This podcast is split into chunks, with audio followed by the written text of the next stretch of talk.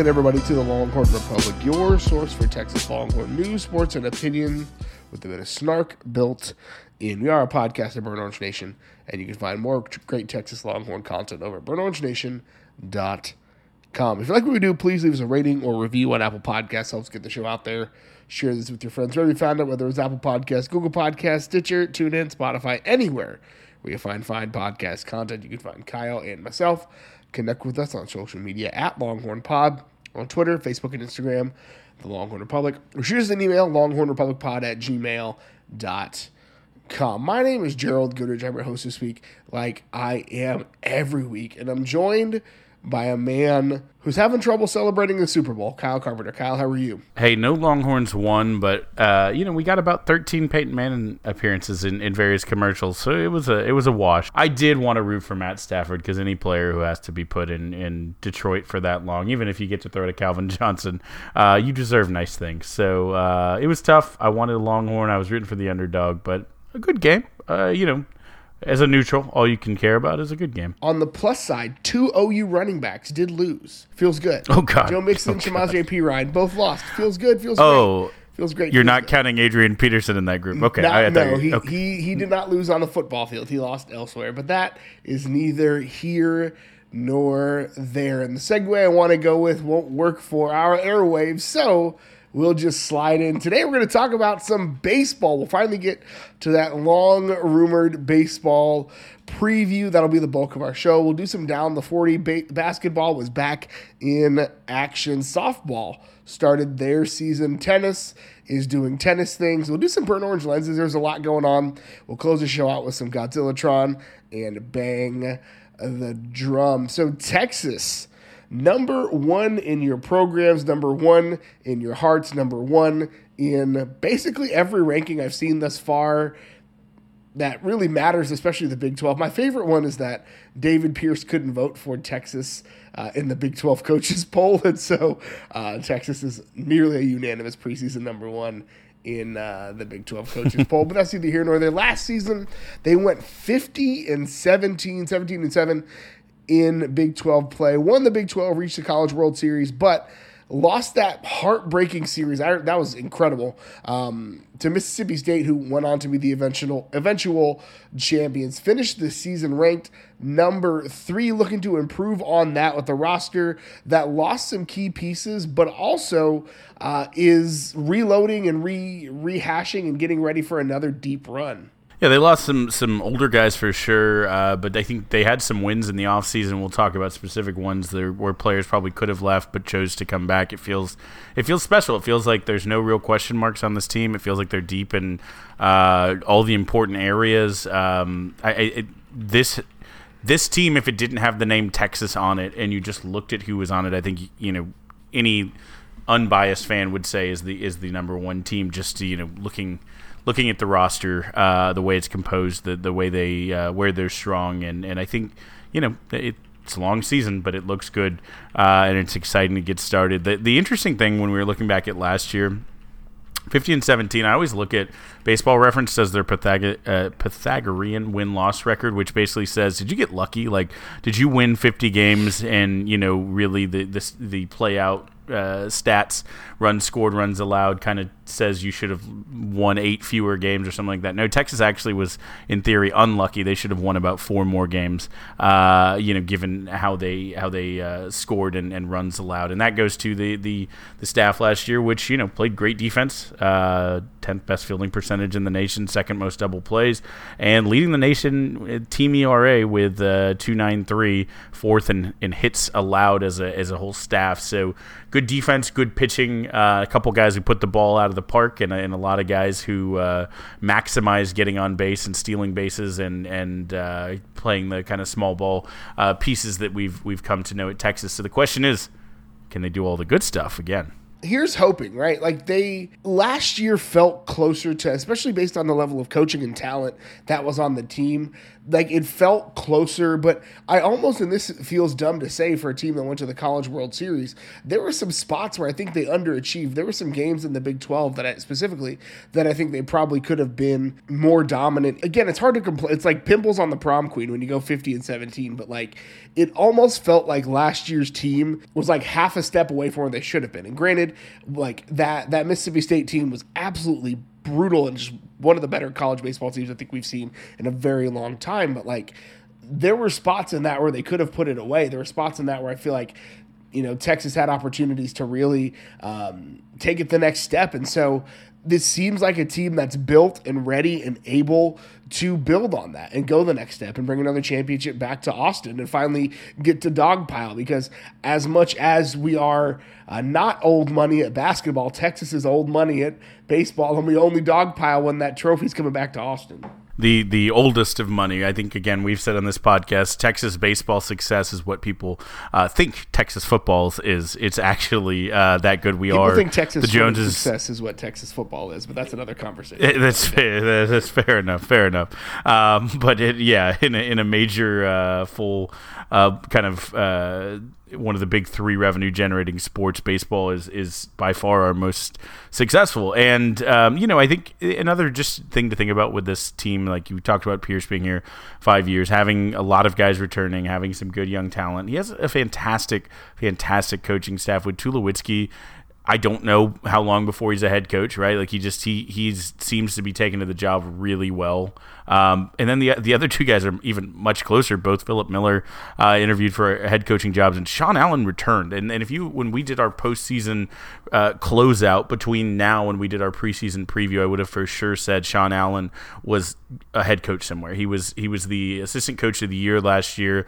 If you remember, Allen was. Um, originally the hitting coach for Texas and did a phenomenal job kind of uh, with that last uh, Texas team that overachieved was was a lot of the hitting coach things that Sean Allen was doing when they got Troy Tulowitzki they moved him over to the bullpen and he just like I mentioned you know turned out the lowest ERA in the country um, and he was a finalist for both the Rice and Sam Houston jobs he's a Houston guy it was a shock that neither of those uh, ended up being his job. So we'll just cherish having him on the staff with Coach Pierce another year. And again, and not saying it's make or break because if we lose coaches, we won't be there. But man, you've got some of the best staff in the country, uh, and and again, we'll go through and talk about the players, everything. I mean, it just as we go down this list, you check boxes, check boxes, and that's why you might hear a little giddiness in Gerald or uh, or my my voice tonight it feels exciting. It feels like this is the the start of a new uh, a thing and potentially a, a, dynasty, a dynastic run for Texas uh, with this team. They got to replace some big pieces. We talked about it, but um, Ty Madden, first rounder, gone. Um, and the original Sunday starter, Colby uh, is now with the New York Mets. Um, so Texas, though, brings back a bunch of All Americans on the pitching staff, both like actually last year and preseason. Like the preseason All American, it's hard to like. They bring they have these preseason All Americans, but like guys that that put in All American performances last year uh, are coming back to the staff. Uh, they've got a pitching staff that that Kendall Thompson, who if you're not following him on Twitter um, and you're into baseball, you're doing it wrong, or you're not actually into baseball, but said that Texas really has three Friday night guys, guys guys that you could lead off any team would want to have as their number one guy in the rotation. Texas just happens to have three of them. Uh, Pete Hansen, Tristan Stevens, and Tanner Witt, who were all picked preseason, all Big 12 guys, uh, per Coach Pierce. There's going to be your one, two, three rotation. And I'm going to be honest with you, most teams in the conference would sell anything, sell a paired appendage, sell an organ, sell a kidney to have one of those guys uh, as their Friday night starter. The fact that Texas has all three of them in their rotation, um, I said it a few weeks ago jokingly, but like we've complained sometimes about the lack of run support from the from the offense in, at times in years past, but if Texas can put across maybe one run a night, they're probably doing okay uh, with this pitching staff. Yeah, I mean, the, look, you're right that any of these guys could be the guy. I was a little bit surprised to hear Pierce say, and we'll see if it sticks the whole season that Tanner Witt is the Sunday guy versus the Friday guy. I mean, I think Pete Hansen is is electric, but but I'll work backwards. So Sunday, you know, your sophomore Tanner Witt, who came out of the bullpen last year, showed he could go deep. He, the memorable six innings versus Tennessee in the College World Series. I mean, he he has the the pedigree, he has the stuff. A huge curveball, throws major league, you know, uh, velocity is a, a, really good changeup. He was five and zero oh last year um, in in games where he he got the decision, uh, just over three ERA. I mean, just has the he is the power pitcher du jour that Texas has had on Friday. Uh, nights for the past few years who's been a first round kind of guy. And I think, honestly, out of the three, he has the highest upside at the next level. But it's hard to argue with the, the, the Saturday uh, starter, who, again, you could see uh, him being a Friday starter on some teams, but he's actually, to me, the quintessential Saturday uh, second game in a series starter is Tristan Stevens, who, who may have been the most consistent player at any position in the conference last year. Just went out, threw strikes, got people out. He, he has a. Um, he has a modus operandi. He's going to throw sinkers. He's going to throw sliders. He's going to get you to uh, to to ground out or or strike out looking because he's going to throw strikes. Um, you, you're not going to get a lot of walks with him. Um, and he's a guy who who probably most of us thought would, would get some looks just because he's an older guy, super senior kind of season. Um, I think he's going to have a little chip on his shoulder this year because I think he even thought he was going to get drafted. And then uh, finishing it out, it seems like the presumptive Friday night starter guy had a great, great year last year. And I think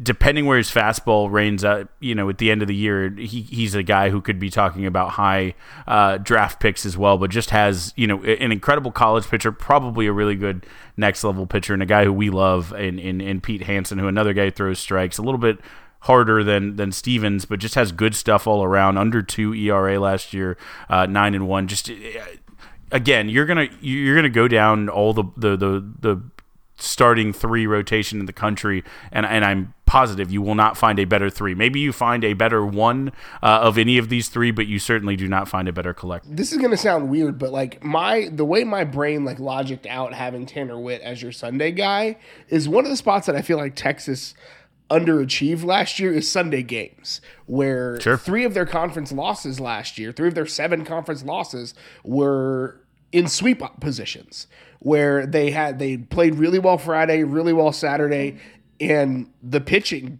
specifically in a couple spots crapped the bed on Sunday.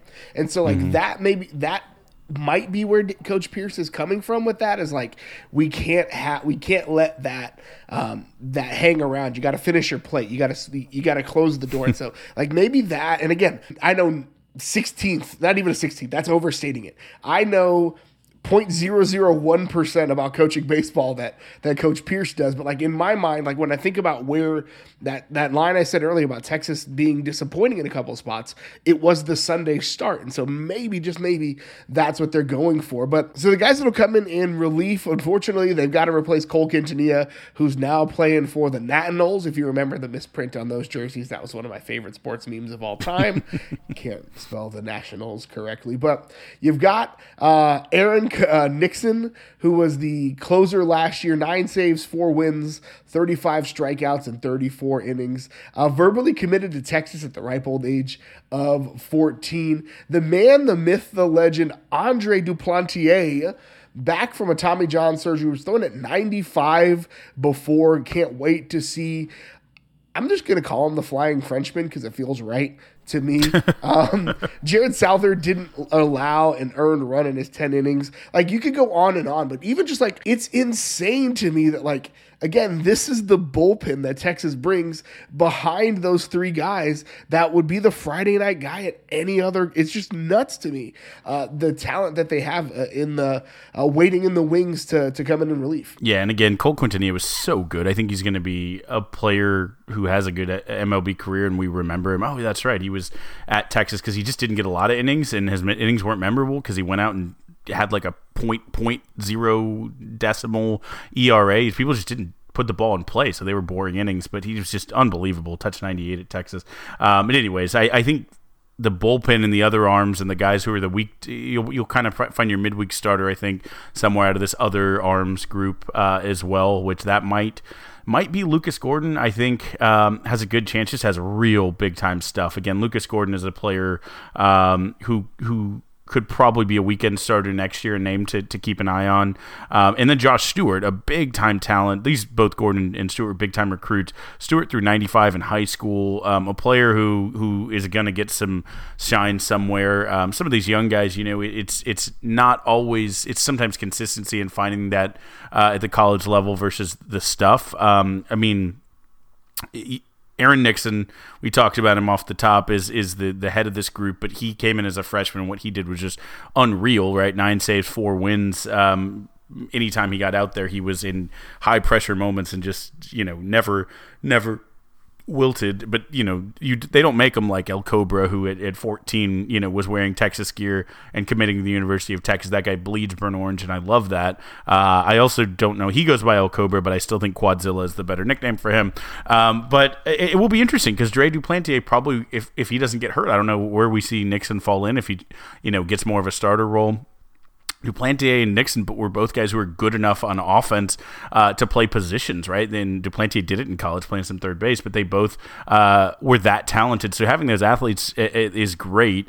Um, I think you know there's there's some guys who may pop up in here. LeBaron Johnson is 6'5", throws 96. If he gets consistency, good luck. Like I, he'll probably be a multi-year prospect, but could just be a nasty weapon out of the bullpen.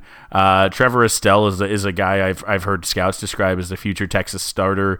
Um, we'll see if he gets any any shine this year. Justin Eckert can throw 92 and has a wicked changeup. Um, Zane Zane Morehouse is a, a, guy who I've heard some people talk about. He's a JUCO transfer, and they said he has electric stuff. Um, it's just a matter of kind of getting his his opportunity to show it. Um, but you know he has elite elite stuff like MLB stuff. So um, it'll be very curious on on this group just who gets the chances again, knowing you have the starters who can go six or seven real easily. Nixon, who's gonna uh, probably have the the closer duties, and Duplantier, who can go long but also might fall into a setup role. Um, so it'll be interesting. That might be your pitchers most nights. So these other guys are to have to really take advantage uh, of the chances. in, in established bullpen lefties is probably the one thing to think about. Pierce has said he doesn't get you know too hung up on that situational um, eh, kind of. It, it's not a necessity, but that that's the one thing you don't see. Most of these guys are uh, that I named are right-handed. There are some left-handed arms, but the, the the ones that you hear people raving about typically the righty. So that might be the one thing. If I and, and pimples on a prom queen, as Gerald said, is probably the way to put it because I'm nitpicking here. I mean, th- this is a really, really good bullpen. And, and again, these guys are bullpen guys because they're either not starters yet until these players move on, or again, they'll try to get that midweek role and hang on to it for a year to get the weekend next year. So just some, uh, uh, probably a collection of 10, 11 just elite, elite uh, arms in here that's, you know, I think exciting at this level too, because there will be a game where one of these guys gets in and, and just goes five innings and, and, you know, it's a, it's a comeback game and gets a win, you know, and it'll be on them making a play. And you'll be, you'll be curious who steps up to be able to do that. I loved everything you just said, except for the part that you didn't make a Chrysler reference when you talked about LeBaron Johnson. Because if he can get consistent like a good Chrysler, he will likely be a good one for Texas. Talking about the infield, Texas now has to replace Zach Zubia and fan favorite Cam Williams in that lineup. But Ivan Melendez turned down some pretty good money in the MLB, is going to play a positional spot and try to get some really, really good money, some elite money, um, becoming more than. But maybe now that there's potentially going to be universal DH in the MLB, he could have gone and gotten real money, real, real good money. Regardless, Trey Faltine will continue to be one of the best defensive shortstops in the country. You know, Pierce called him the face of the program, and I think you're seeing that in a lot of like the social media stuff. And and his mom is also really out there on social media too, and she's hilarious. So if you're not following her, um, you should be doing that. But the infield again is is filled with guys who I think I, I just at the top you think of you know, Silas Ardoin, like Peyton Powell, Mitchell. Like the this is a group that um, again it boggles my mind that Coach Pierce has been able to assemble this group of talent to continue to to build on what was already a, a, talented program when he took over. Yeah, I mean, look, right? We talked about Texas is if they want to just do what they did last year, they are going to have to replace, you know, Cam Williams and hit some home runs. Zach Zubia hit some home runs.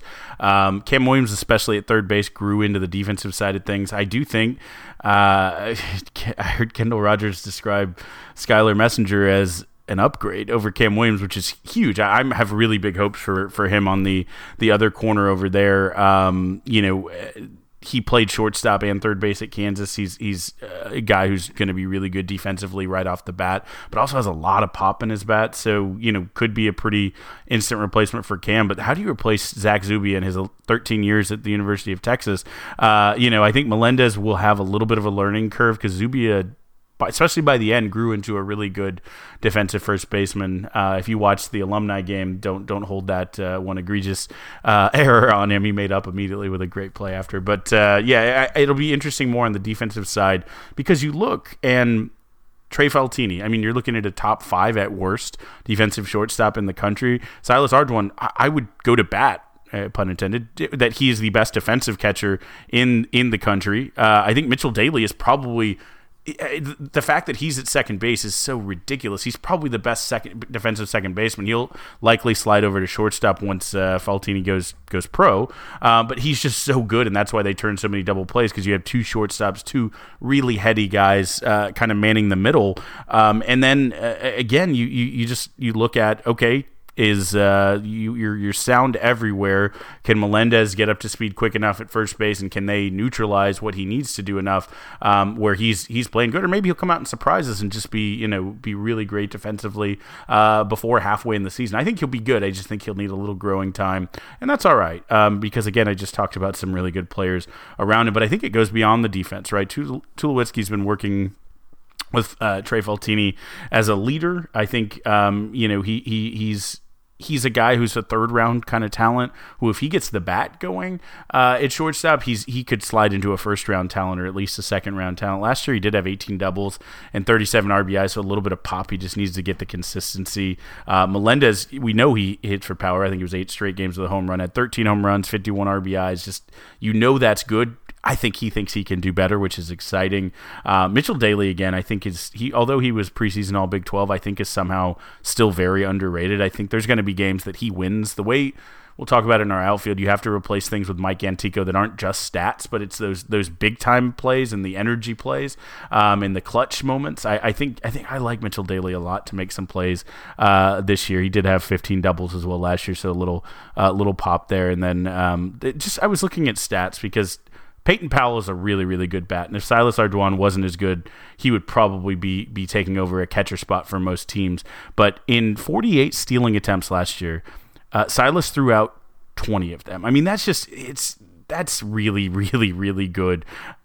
And then on the other side, he drew 43 walks, so he's not a super plus hitter, but he's so composed. He cut down wild pitches in half, pass balls, like basically every pitching stat, which was actually a little bit bad. If you remember, Texas had a rough go of the catcher position for like four years uh, with injuries and all kind. We were playing walk-ons at one point. I mean, it was tough, and he's just calmed that, and, and in, in turn calmed our pitching staff. Just the things he does, but again, his offense, if he can keep just consistent and, and getting those walks, he's going to be great. But a guy who is can play anywhere in the infield, but is a catcher by trade. Peyton Powell was someone who who Pierce actually mentioned for the DH spot. I'll be curious because there's some names that I uh, like and expect to see in there as well. But I mean, a guy who just knows how to get clutch hits.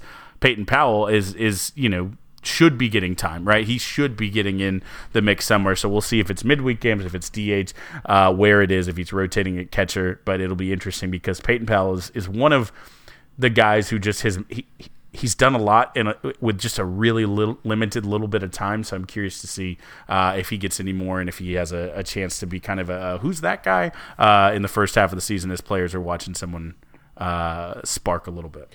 I mean, and that's kind of the fun part about this is that um, you'll get to see different names, especially those midweek games. I love seeing like, oh, that's somebody we haven't seen in a while. How are they doing? Oh, that's somebody that we'll see next year in the starting lineup. It's always so fun to see. So moving to the outfield, they've got to replace one angel out there, Mike Antico, who led the nation in walks in the Big 12 and stolen bases a year ago. But they do get to keep old Douglas Holt-Dedeaux, who was absolutely great last year. Eric Kennedy finished fall ball with the highest batting average David Pierce has yet to coach a season where Austin Todd has not been on the team. But again, this is um, the names aren't necessarily as big as the infield potentially, but like these are still again players that um, you should know and be familiar with because they're going to be big contributors for Texas. Yeah, ab- absolutely. That's that's a, that's kind of a good way to think of it, right? I think uh, again, if I like Mitchell Daly, I, I, feel the same way about Doug Hodo. I think a guy who is not getting the love that he should. Um, I think Doug Hodo is is probably my breakout candidate of the year. Um, a 300 hitter and just a double machine. I think he's going to have a lot more doubles and and just you know he was a clutch hitter. I, I like a lot what he can do. Eric Kennedy is going to have to try to replace Mike Antico as one of the best base runners that I've seen at Texas, and I, and I say that not lightly, but just he was so efficient in addition to being so fast, and in, in the College World Series just played with people. You know, just that speed and the ability to get that many walks and get on base is going to be tough for Kennedy, who bunt singles were his his forte last year. Um, you know, to, to get on. But I, hearing he had the highest batting average in fall camp is really really promising. If he slots into that leadoff role to kind of try to emulate last year's roster with a speedster up front like we had in Antico, and then Austin Todd. I mean, just I, I, how can you not like the guy? He's legitimately he's legitimately in like his 29th year at, at, Texas. I hope he goes straight into the staff and Pierce just never has a team that doesn't feature him. But he did hit 375 in 2020 um, before the season got shortened, and then 292 and 24 at bats in 21 before uh, injury. So between injuries, COVID, I mean, he's just had a wild. Unfortunate career with, with you know things that, that didn't allow him, but when he's played, he's been good, and he's the senior statesman. So I, I'm looking for him. But there's a lot of names that aren't the known big names yet, but who could be this outfield group behind them is where I kind of look at. There's some some big time talent. I think Dylan Campbell is sneaky. Like I like him as my DH by the end of the year. Sneaky, one of the better hitters uh, on the team or more consistent hitters um, on this team. I, he could he could slot into an outfield spot. He could play infield. Uh, I think he's traditionally an infielder by trade, but he's played some outfield as well. He's just an all arounder and, and, a great hitter. Uh, Ace Whitehead is a big time uh, recruit. He he was he's a guy from a small town who played every sport. He pitched, he hit, he was the quarterback, you know, so he didn't get time to specialize. So I'd be curious to see if he's just kind of a utility guy who squeezes in or if Texas tries to specialize him. But I feel like you might see him, uh, Gavin Kash, another. Those are the two freshmen I'm watching. Then Murphy Stehly is still here, um, a guy who played third base for us. And if we didn't get the transfer of, of Messinger, may have slid into that spot, but we'll probably play some outfield as well. Again, potential DH candidate. So it'd be interesting. There's a lot of guys, uh, kind of like we have in the in the bullpen we talked about earlier. A lot of guys who just probably need to see the field because they're good. So we'll see how the uh, the, the the hits uh, and and uh, rotation in the the midweek games and everything looks because uh, there's a lot of talent. So, with that, speaking of a lot of talent, let's turn to the Big 12 was absolutely a murderer's row. Um, just like the basketball season, uh, D1 baseball has six Big 12 teams in the projected postseason field of 64. Oklahoma State, who got the only uh, other first place vote that wasn't Texas, thanks Coach Pierce, uh, sits at number seven in the country. Texas Tech, those fans are real salty about not getting a televised game. Well, don't be number 14 then. You should be number one um, and have a TV station of your own, by the way. Uh, Texas Tech number 14, TCU number 17, Baylor unranked, but could be pretty good. And OU underperformed last year, but has a ton of bounce back potential for them. The, the Big 12 is, again, going to be just an absolute monster in baseball. Oklahoma State is a scary team. I think they legitimately, you know, I think there's probably two teams in the conference who are national title contenders. I think Texas and Texas Tech.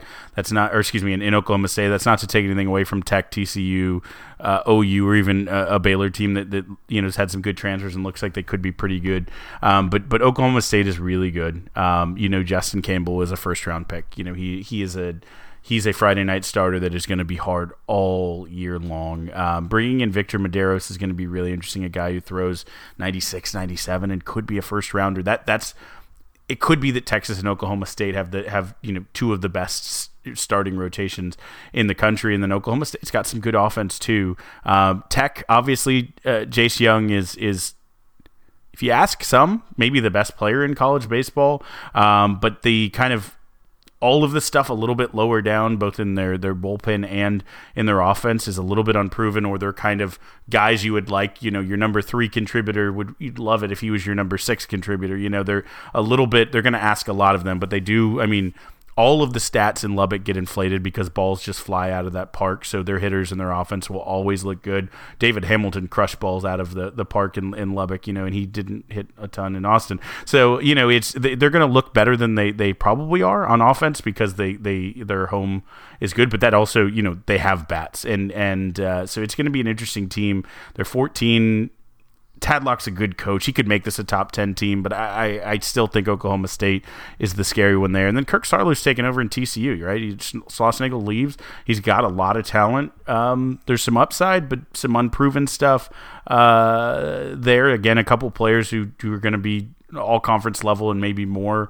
Um, those are the three with Texas that, you know, are going to give not just give everyone nightmares. And then Baylor and OU are kind of the the sneaky picks to see what either one of them can do. So it's it's tough again. SEC is still the the the creme de la creme of, of college baseball, top to bottom. Texas, Oklahoma State probably fit in with that talent level. Those two, Tech and TCU could could make noise, but I mean, again, this is a really good baseball conference, especially at the top with those three or four so Texas doesn't really open the field with a cakewalk.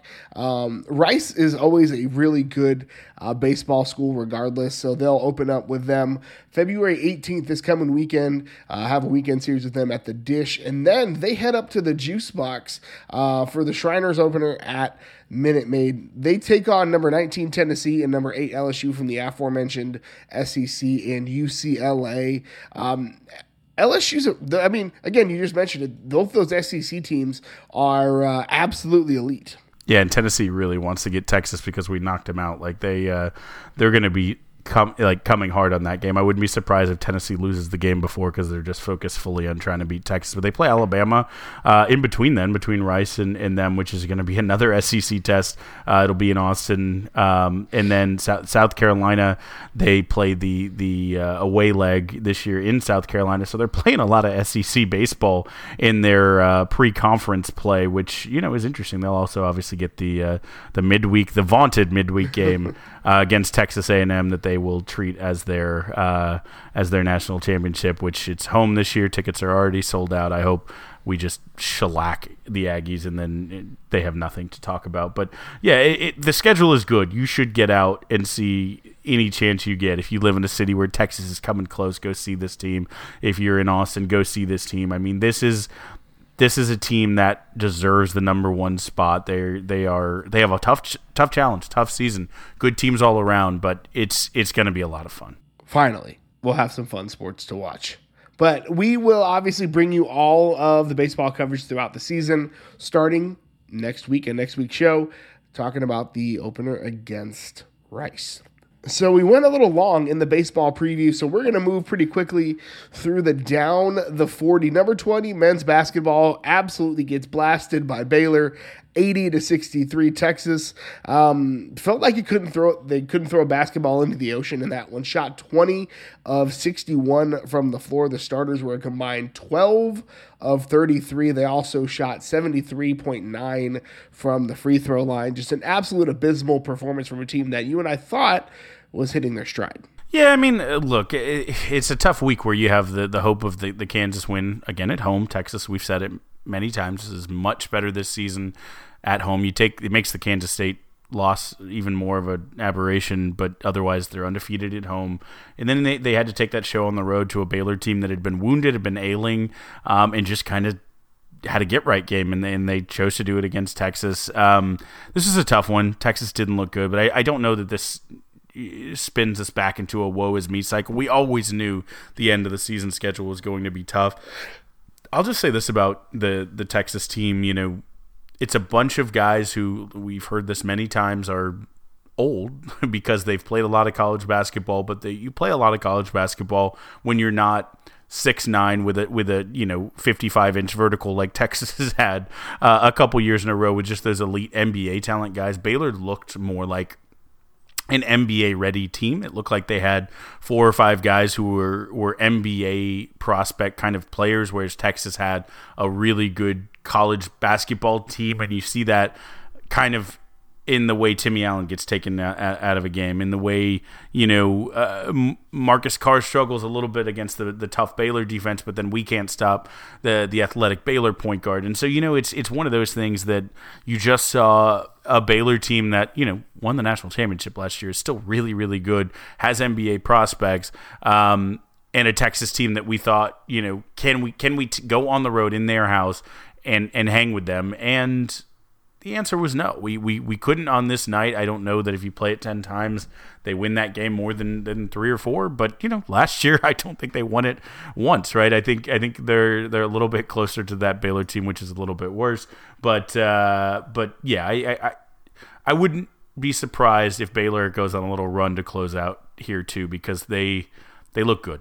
Flo Thamba, who we made jokes about him being an off-brand Mo Bamba, but he 12 and 11 is a big game for him. Um, Flagler had a great game. But anyway, Texas moving on, traveling to Norman on Tuesday to go for the season sweep of those Dirty Dirt Burglars before hosting Texas Tech on Saturday in hopes to split that one. Yeah, and, and you know, the the hate will be there for OU coming, but let's remember if if again you're in Austin and you can go and show up and bring a little hate or you know badger the team bus for the the Red. No, I'm kidding. Please don't stoop to the level that Red Raiders fans did. They're not a real rival, but we should be loud and, and make it very hard uh, for them to do anything in our in our home court. The last time the Raiders will get to come to the drum. Speaking of coming to the drum, number 16 women's basketball beats OU in a revenge game, 78 to 63 for that last second win and a, few weeks ago in Norman. Things got really out of hand in the third quarter where it looked like Texas was just absolutely running circles around them.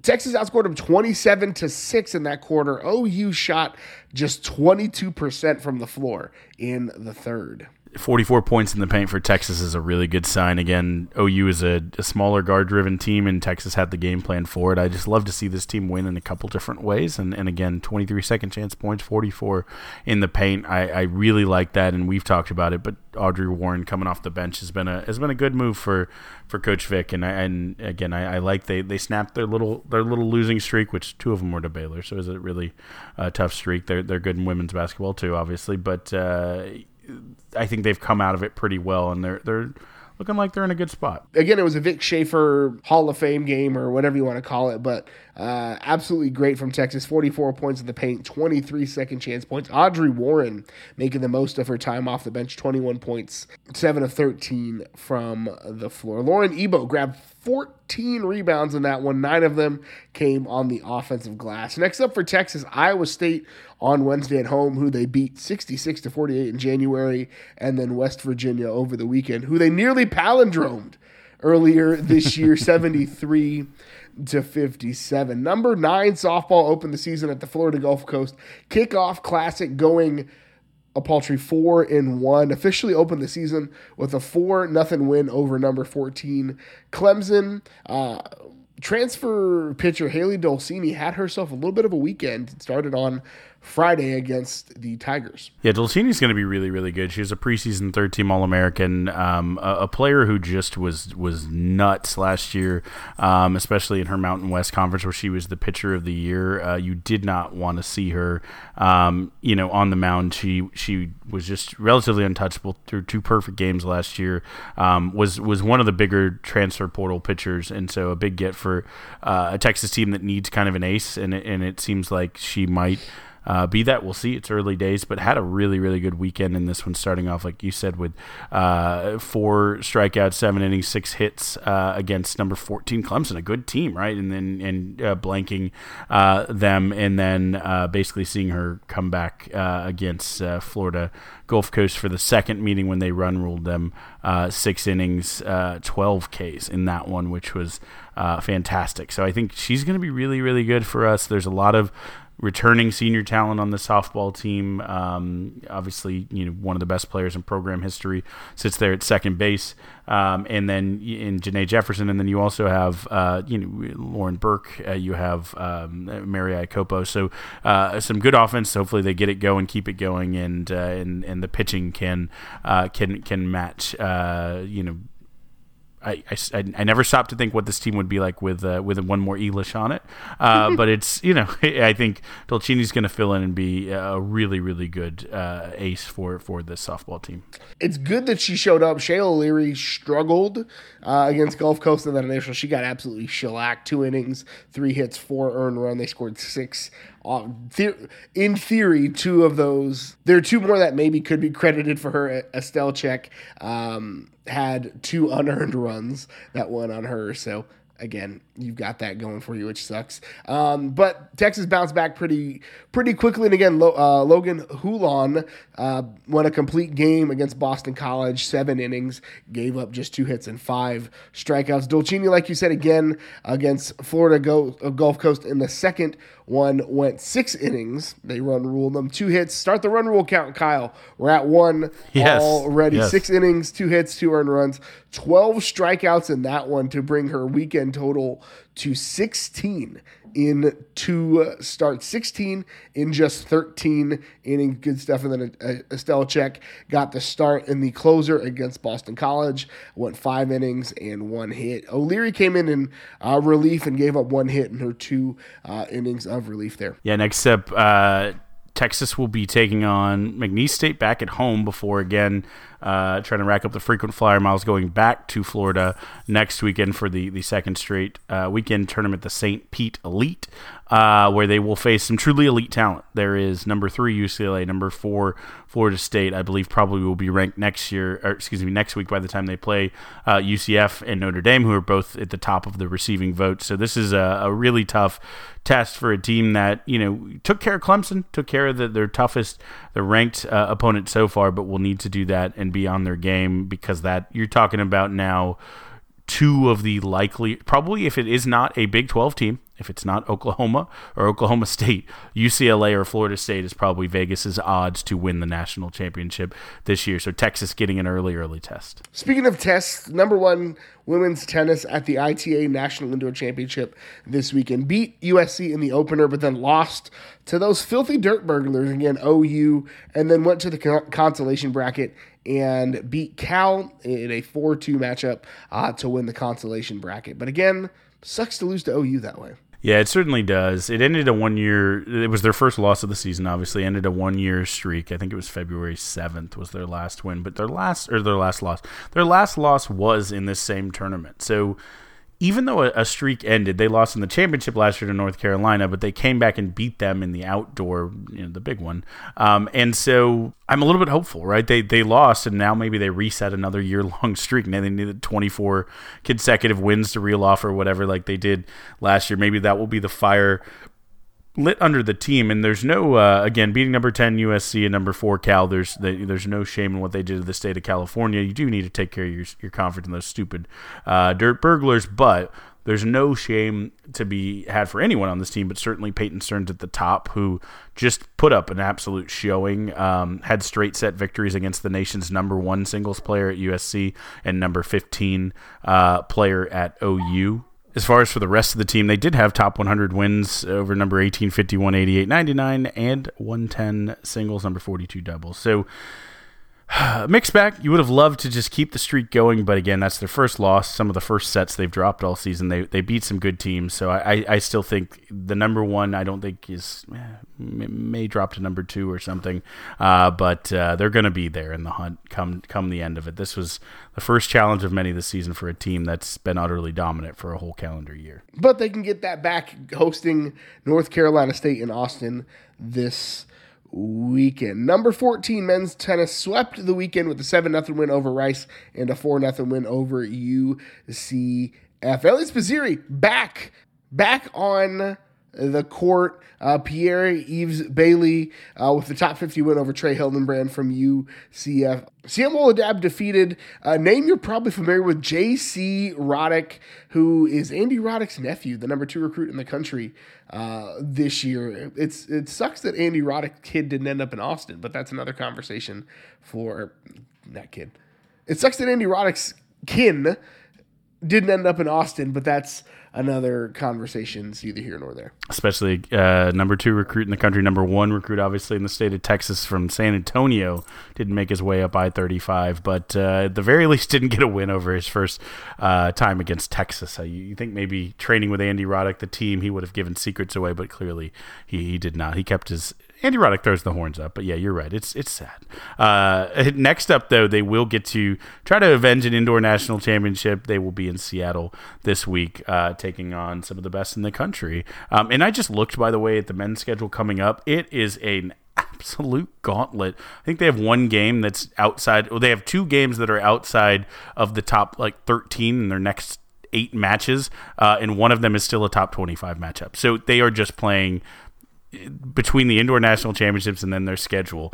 This will be a good, good test. And if they come out of this battle tested, that number next to their name could be uh, really, really small if they can get on top of some of these opponents coming up. All right, Gerald, let's speed through. Burnt orange lenses. Take a look at the world through the uh, burnt orange hue. Uh, start with the Super Bowl uh, our Longhorn representatives and the Cincinnati Bengals and the, the heart of America all fell uh, to the Rams in the Super Bowl. Probably you watched it or you listened to an NFL theme podcast. So I won't go into a ton of detail, but poor Trey Hopkins had to play center and basically double down Aaron Donald every single play because you saw what happened when he didn't on the last drive. And Aaron Donald just said, I don't care if you put 11 guys on me. I am the best player in football, and that includes everyone um, by far. He's so stinking good, like Reggie White reincarnated, and then just a little more nasty on him. Um, it, it was amazing, and poor our, our poor Longhorn boy who had to try to block him every play. That had to be a long game, but did a great job for the most part. But uh, you know, tough at the end. It was overall a big day, a big Sunday for Highland Park with Matt Stafford getting one and then Scotty Scheffler getting one as well. That's a great point, Gerald. Scotty Scheffler probably currently our, our, our most effective Longhorn alum out of the Dallas area. Shots fired to Jordan Spieth. If you want to prove me wrong, go win next weekend. Uh, but Scotty Scheffler wins his first PGA Tour event and did it in – dramatic flair. Our our favorite event on the on the calendar year, the the Phoenix, the Waste Management Phoenix Open, which is just ridiculous and fun. The way golf can be fun. Um, they uh, the 16th the Waste Management is legendary, but the um, the playoff was between Patrick Cantlay, his kind of Ryder Cup teammate and friend on tour and and Scheffler and they uh, they went to the third hole playoff. Uh, Cantlay missed his birdie putt and Scheffler nailed drained a 25 uh, footer. In fact, it was the theme. Scotty Scheffler birdied for the final six to even get there to put that four under up to to get to a playoff. So huge win. Scheffler was really emotional afterwards, like holding back tears. You just saw how much it meant to him. It was awesome. I think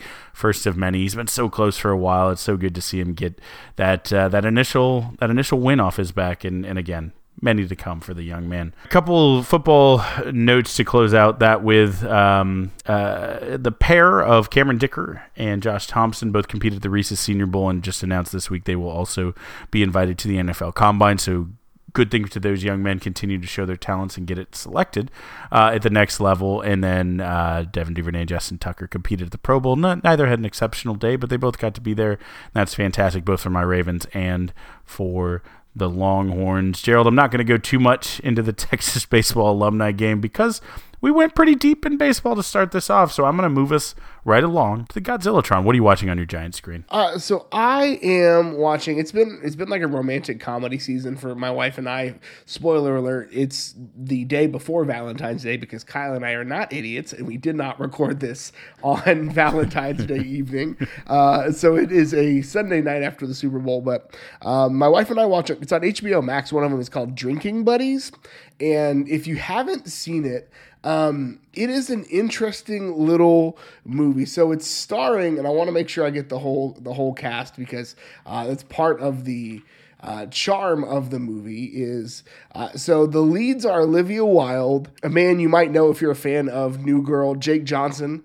Uh, from New Girl. He um, plays Nick on New Girl. Anna Kendrick as his uh, girlfriend, and then Ron Livingston as kind of a, a, Olivia Wilde's significant other for a little bit. And so the plot is really it's a really simple plot. Jake Johnson's character and Olivia Wilde's character are co-workers, and they kind of have that like workplace friendship that borders on like this is probably not appropriate since both of you are attached to other people um, and then it spins out from there but the thing that is interesting about it and like what took it from like a, a six to like a seven, seven and a half to me is that every line of dialogue in that movie is improvised. There's no script for it. They just had plot points of what needed to happen in the scene, and then the actors went and acted.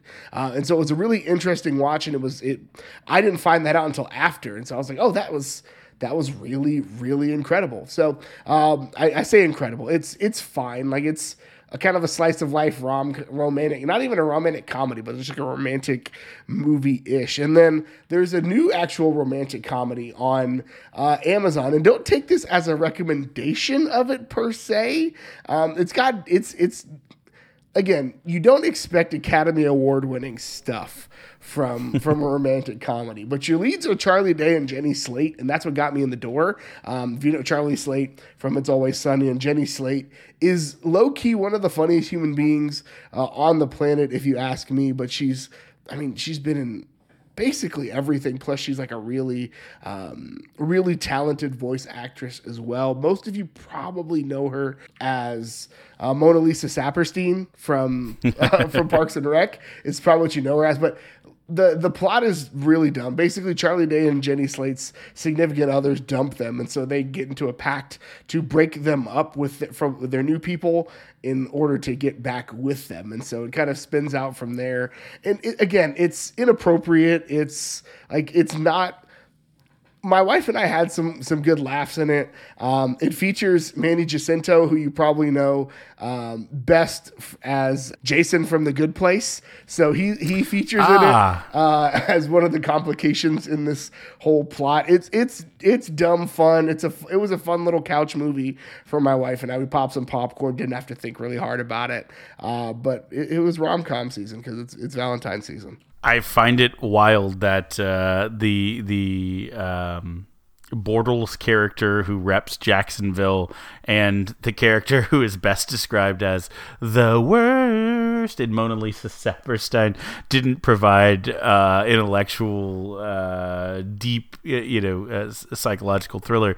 But no, no, no, that sounds that sounds pretty good. I, I watched the exact opposite, Gerald. I think um, I may have caught an episode of, of some reality TV with my wife, but I actually what I focused on this week with the, the little bit of time that I had was was getting close to closing out the Band of Brothers, uh, ten episode run, and it's basically like at this point I cherish so much each one, and I and like I said I've been listening. I'll, I'll, watch an episode and then I've listened to the official podcast um, that's hosted by by Roger Bennett from Men in Blazers, um, and so it's really like two hours for each episode because I am taking it slow because I really don't want to burn through it because it's good. Um, I have two episodes left now. I think this week I watched. Uh, six, seven, and eight, something like that. Um, but uh, but anyways, it's it's so good and so gripping, and you get so into these characters, and it's so brutal, um, but also like just so I, I, I don't know. I, I just I really haven't finished it, but so far. If this continues, I imagine can't recommend it highly enough. Like it's it's really poetic and it's all true. That's the crazy part. I listen to this podcast is they really like made a point to not sensationalize anything. Like there's even like a when they show a old timey John Wayne movie that the troops are watching that's like a very clear parody of how Hollywood views the war versus these guys who are like shell shocked and traumatized and going through it. And they and they asked them like, did you really have to find the, the you know the most absurd comparison? They said no. All the people in their like diaries and when interviews said that's the movie they were watching. Like everything is just the way it was, and somehow it's still the most high captivating drama. So, anyways, I I, uh, I have loved it, and also again, like I said, love the podcast. Hearing some of the people, it's always interesting. These actors who did it now twenty years ago still refer to the characters by their like their name in the show like oh winters and whoever you know like it's it's they they lived it so much that it's it's been it's been one that's been nice not to binge just to kind of slow burn and to really savor and enjoy and i am I'm kind of, although I have the Pacific uh, coming up, I will, I will uh, hate to leave these characters and be done with it here with two more hours left with them in the final two episodes. Though I'm sure a rewatch will be on the cards for me. I mean, Flags of Our Fathers is still out there for you. Letters from Iwo Jima. If you're feeling like good World War II stuff, by the way, hot take: Letters from Iwo Jima is way better than Flags of Our Fathers, and they're both really, really good. And that's all we've got for you this week. Kyle, where can the good folks find you on the internet? Oh, you can follow me on Twitter at Kyle Carbon. You can also follow the Texas Pregamer at Texas Pregamer. Follow me on Twitter. I am at GH Goodrich. Follow the show on Twitter at Longhorn Pod, Facebook and Instagram, the Longhorn Republic, or shoot us an email, longhornrepublicpod at gmail.com. Thank you so much for tuning in again this week. And until next time, hook 'em. Hook 'em. And in every possible way, oh, you suck.